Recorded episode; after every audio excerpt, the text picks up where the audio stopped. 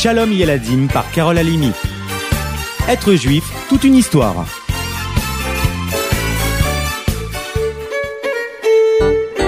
C'est à Lizenx, en Pologne, que vivait il y a près de 300 ans, en 1717, Rabbi Elimelech, un immense racide qui suivait et diffusait les enseignements du Baal Shem Tov.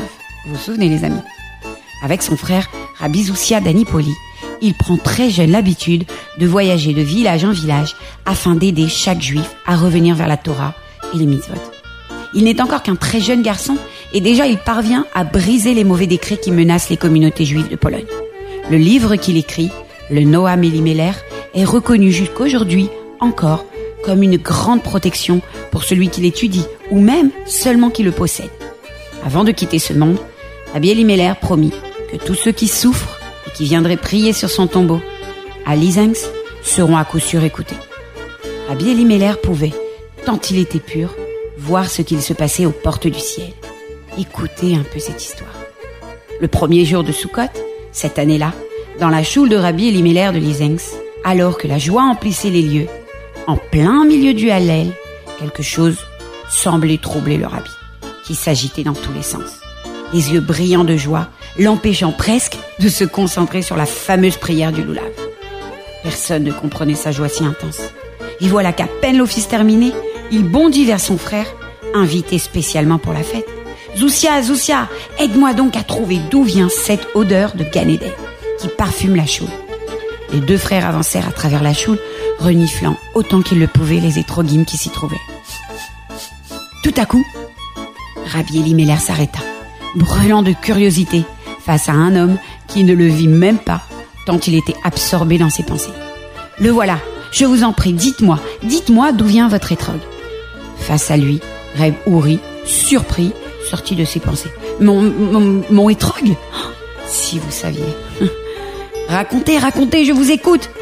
Je viens de Strelisk. Je m'appelle Ouri. Depuis toujours, ma mitzvah préférée est celle du étrog. Ainsi, à l'approche des fêtes, je me mets en quête du plus bel étrog. Je ne suis pourtant pas bien riche, mais nous travaillons, ma femme et moi, plus que d'habitude durant le mois des pour économiser de quoi honorer cette mitzvah le mieux possible. C'est même à pied que je me rends à Lenberg, là où l'on trouve les meilleurs fruits, juste pour économiser l'argent du voyage. Cette année, rendez-vous compte, j'avais en poche 50 gulden. Quand je me mis en route pour Lemberg, sans doute de quoi acheter un étrog de la plus belle qualité. Sur la route, je m'arrêtais pour faire minra et reprendre un peu de force dans une auberge en pleine forêt. Au milieu de ma prière, j'entendis quelqu'un qui pleurait à chaudes larmes. Je terminais rapidement. Je voulais savoir ce qu'il se passait. C'était un pauvre cocher, si vous aviez vu. De ce que je compris en l'entendant parler avec l'aubergiste, son cheval était tombé d'épuisement au beau milieu de la forêt. Il ne pouvait pas bouger la voiture qu'il tirait. Sans cheval, pas de travail. Sans travail, pas d'argent pour nourrir sa pauvre famille qui l'attendait pour les fêtes. Si vous l'aviez vu, Rabbi, il était tellement désespéré. Je tentais de le rassurer. Hachem va vous aider, calmez-vous. L'aubergiste lui dit alors, bon, je te vends un cheval pour 50 gulden si tu veux. Il en vaut 80. Je veux bien t'aider, mais c'est tout ce que je peux faire. Et après, je n'ai même pas 50 sous. Je vais faire comment? En moi, quelque chose criait. J'ai 50 gulden juste pour un étrog alors que ce cocher n'a même pas de quoi manger. Quel est ton dernier prix pour ce cheval? m'entendis-je demander à l'aubergiste. Surpris, il me répondit. 45 gulden, pas un sou de moins. Je sortis ma bourse et lui donnai alors 45 gulden. Le cocher n'en croyait pas ses yeux. Mais c'est un miracle, vous êtes mon miracle, merci mon Dieu. Ne perdez pas confiance en Dieu, je vous le répète.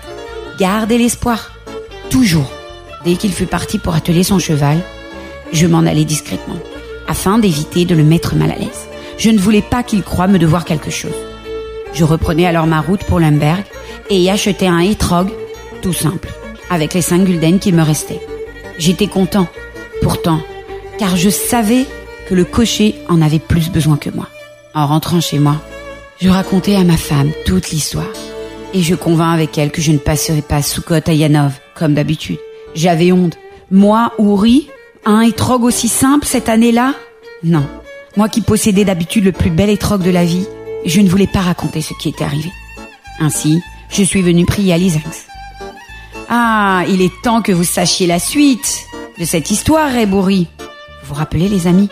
Elimelech voulait voir ce qui se passait aux portes du ciel. Quand vous avez disparu, Rebouri, le cocher a pensé que vous étiez Elia ou Anavi. Il s'est alors demandé comment il pourrait remercier Hachem du miracle dont il l'avait ratifié. Maître du monde, cria-t-il au Créateur. Maître de l'univers. Je ne sais pas prier. Je ne sais pas lire en hébreu. Je ne suis qu'un cocher. Ce que je sais faire, je le fais maintenant par amour pour toi, mon Dieu. Voilà. Et sur ce, le cocher claqua son fouet de toutes ses forces sur le sol. Et voilà. Encore et encore, dit-il. Il recommença deux nouvelles fois. C'était le jour de Yom Kippour. Nous étions aux portes du ciel. Plusieurs rabbis ensemble, poussant une charrette de mitzvot du peuple juif. Mais le Yetzerara se tenait là devant nous, nous empêchant de passer en semant certaines fautes.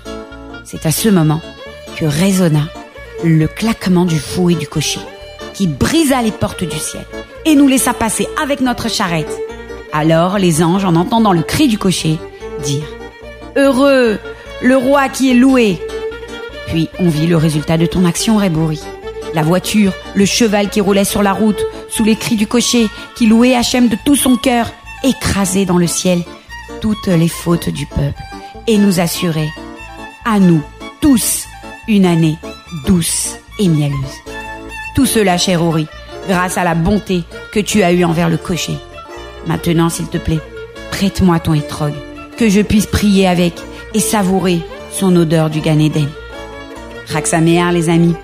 Respirez l'odeur du étrogue pendant la fête de Sukkot qui arrive. Qui sait, vous sentirez peut-être l'odeur du Gan Eden. À bientôt. Être juif, c'est vraiment toute une histoire, n'est-ce pas? À bientôt.